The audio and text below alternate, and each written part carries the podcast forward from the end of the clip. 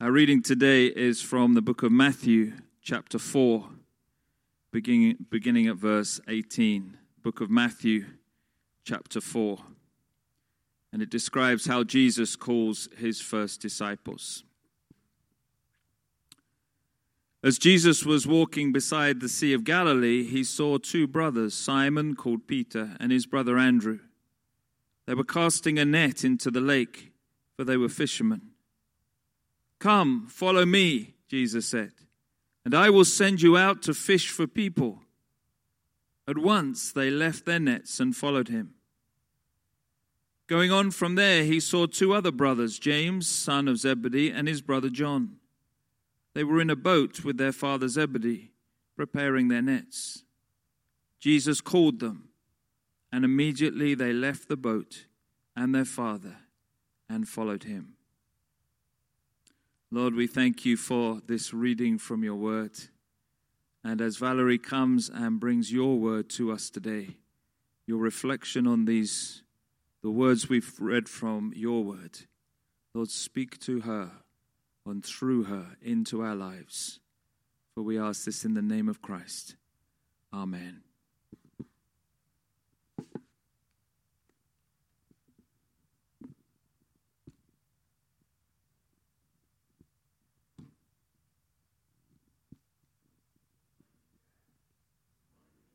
It's so good to be back in God's house today, and it's wonderful to see all the hats. Let us pray. May the words of my mouth and the meditation of our hearts be acceptable in your sight, O God, our strength and our Redeemer. Amen. The pastor has just read the scriptures from Matthew's Gospel 4, verses 18 to 22. I want us to look this morning at those two verses, and I also want us to see it as a journey with Christ. A journey can be described as traveling from one place to another, or one state of mind to another. Like a journey, life is a journey. Life is a journey with roads, bends, stops, twists and turns, different moments, some smooth, some rough. Life also has a journey of laughter and pain, pleasures, frustrations, and humbling moments. But if you take God on your journey, He will teach you many things. Some things are best taught in the valleys, and some things are best taught on the mountains. Our faith, too, is a journey. And when we take journeys, we make decisions. We have to decide who and what we are going to take on our journey. The disciples had a price to pay. The tests we face are not given to destroy us, but to identify the weakness in us sometimes. And so God can work through them. And we become better followers, better Christians, better companion with Christ on this journey. They are to train us. And for all of us, or most of us, our ultimate destination on this journey is heaven. But before we embark on this journey, we usually do some things. Let us consider the story of the rich man, a ruler, raised in wealth, had everything he needed, but yet he was hoping for more. he runs to Jesus and he asks him, What must I do to inherit eternal life? And Jesus said unto him, Go. He used some strong imperative verbs. He said, Go, sell what you have, everything you have, give to the poor. And after you have done those, then you come back and you follow me.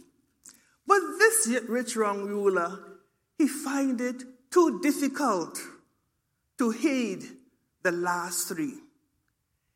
He did, he did not go and sell. He did not want to give to the poor, and he did not want to come and follow Jesus. Following Jesus, there is a cost we have to pay. Can you think of the cost you have paid when you said you have begun, you will begin a journey with Jesus? What did you have to pay?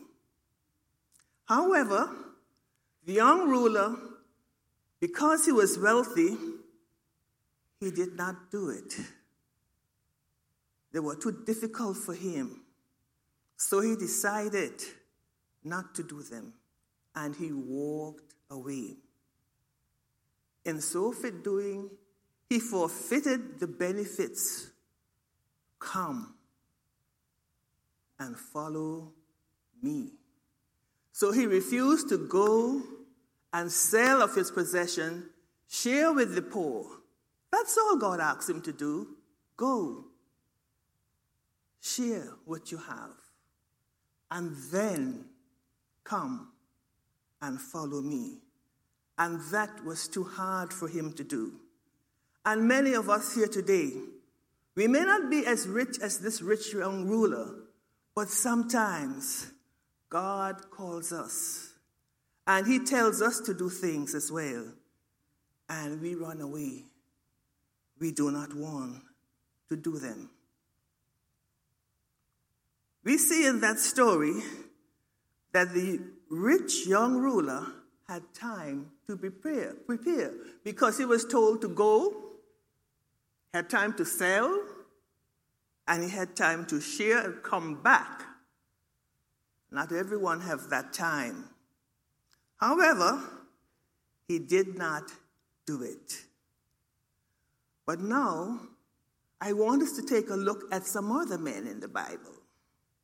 And as we have read, we saw Jesus walking the streets of Galilee. And we saw him at the seaside.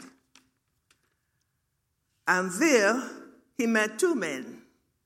They were fishermen, because we know that Galilee was a seaport, a fishing port. There was a thriving industry on that seashore.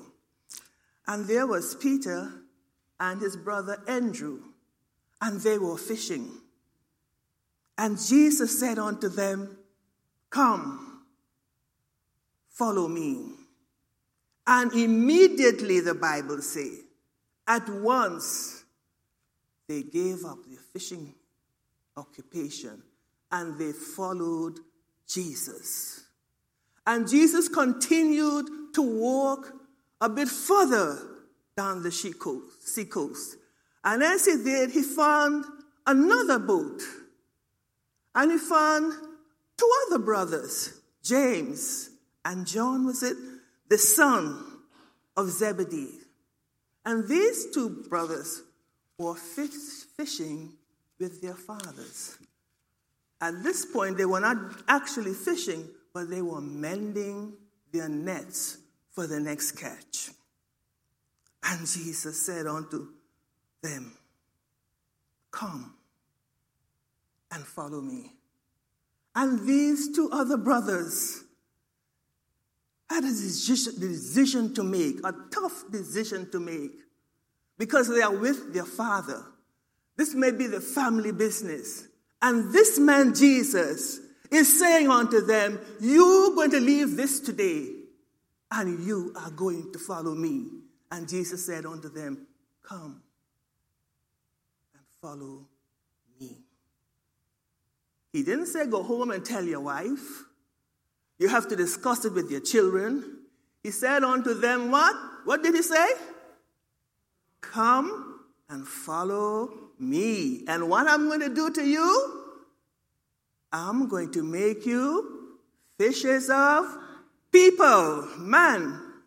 You're not going to stay at the seaside of Galilee and fish for fish. You're going to join me on my journey, and you are going to fish for men. And did these boys obey him? Did these fishermen follow him? Yes. They followed him all the way, sister. They went with him. And you know, you might have think that the brothers who were with the dad, might have been difficult for them because they're working with the dad. This is the livelihood. And a stranger comes, but he's not a stranger because they would have already known him. And he says, Leave your dad and come and follow me. What would you have done if Jesus had come physically to you and say to you, and you're with your father, you're helping your father to make a penny, come and follow me. What would have been your reactions? Would you go? Would you follow? And do you think it was an easy, difficult um, decision to make? No, not easy at all. But when God calls us, He prepares us for the journey. He doesn't call us, call us and leave us alone. He calls us and he equipped us and he makes us, one songwriter say, he makes us willing to go. Maybe he's calling you. If he hadn't already called you, maybe he is saying to you this morning, Come, I will make you fishers of men.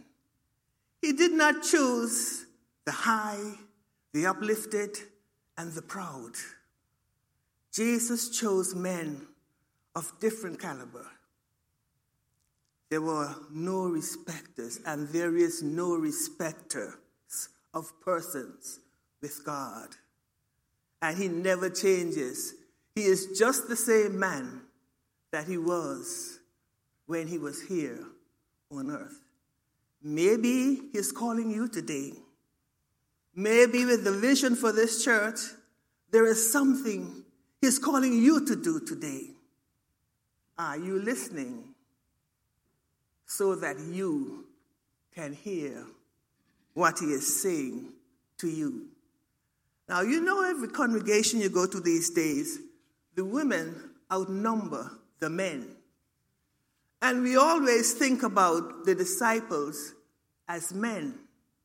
But Jesus also had among his disciples some women disciples. Can anybody tell me one of the names of one of the women disciples? Yeah, Mary Magdalene. And she was so faithful to Jesus, and we know the story. Uh, Jesus, she was known to the rest of the apostles as the apostles of the apostles. That's how important she was. So there is no secret that God can do. So, you women sitting around this church, you too, having accepted God, Christ, as your Savior, you too are a disciple. And you too, He's saying to you, if He hadn't said it before, come Follow me, and I will make you fishers of men. Have you accepted that call? Are you willing to accept that call today and be a part of this great vineyard of God? Help to reap souls for the kingdom? Jesus is calling us. And you know, I like this part. Sometimes I get in trouble for it. We women, we women, we stood by Jesus at the very end when some of his chosen disciples forsake him and they left him, the women were present. They were present at the graveyard. They were present at the crucifix. And they were the first person to say, Oh, dear Jesus, He is risen. He is risen from the grave. While the disciples was, disciples were still afraid, while they were still hiding, while they were still sleeping, no doubt, Mary Magdalene, Joanna, Mary, the mother of James, and the other woman, they were there. They gave the first Easter message He is risen, as He said. Are you helping to promote that message, the message of the resurrection? Did you know? Do you believe that? Do you live a life that reflects this? We, as women, as well as men, we are all disciples. We are all followers. We are all Christians. Some people I know don't like to use the word Christians. But once you have accepted this man Jesus into your life, you are like him. You're a Christian. It was meant to be a nickname, but we have taken it on as a good name. And you know, God has chosen people, even from the Old Testament. Let's take a, look of some great spiritual, spiritual accomplishment. And you know, God called Abraham. And in serving God, Abraham had to take a journey. Genesis says that the journey lasted 100 years. It began when he was 75 years old, and it ended until he was 175 when he died.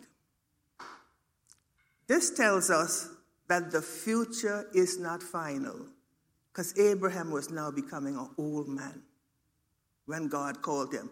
Well, for most of us, we would say, I'm too old. But Abraham obeyed the call. It is never too late to be what you might have been. So if you have missed an opportunity, you can come back to God because He is standing with outstretched arm, arms. He's ready, He's waiting to welcome you. Abraham's success during his journey with God came about because he was willing not only to hear God's call, but to obey it. You too, are you willing to hear God's call? And if you are, you can reach the potential at any stage of your life. If God says it, He can do it, and He will do it for you. Moses, another great prophet, leader of Israel. He was the greatest prophet, leader, and teacher that Judaism had ever known.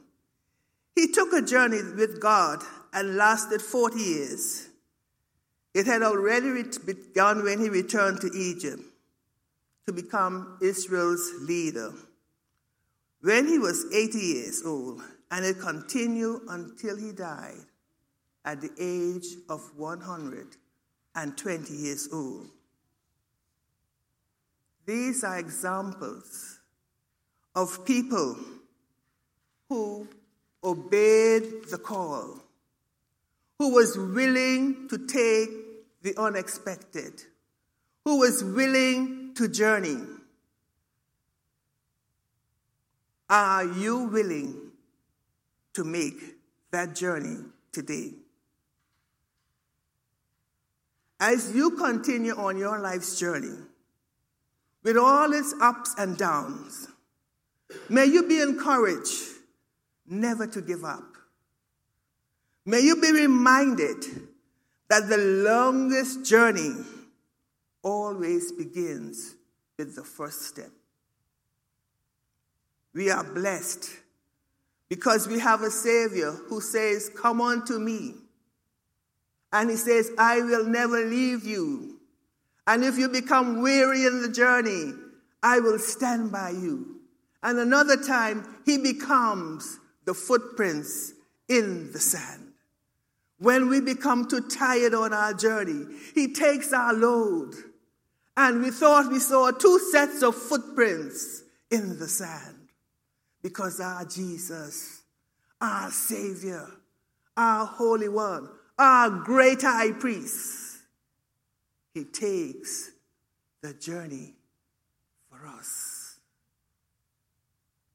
Are you going on this journey with Jesus? He's saying to you right now in your pews, Come. I have some work for you to do. I want to make you bolder. I want to allow you to initiate a conversation. I want you to tell people about me. Sometimes the world we live in, we are so afraid to witness. We are so afraid that we might get hurt by telling somebody about this man called Jesus. But Jesus is saying to you right where you are sitting now, come and I will make you fisher of men. Are you ready for it? Are you ready to serve him? We are almost at the end of January. Has your life became any enricher since you started it?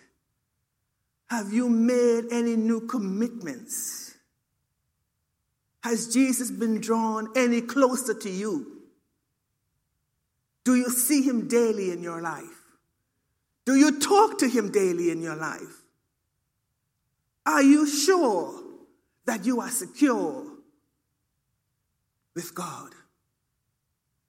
Can I get an amen? Amen. You know, because in this life, we are nothing without Jesus. He takes us to bed, He watches over us by night, and He wakes us up in the morning. He gets up, gets us up, and He starts us on our way. We get in the motor cars, we take the buses, we take the train, and this man, Jesus, takes care of us. And he's calling us now. He needs a hand.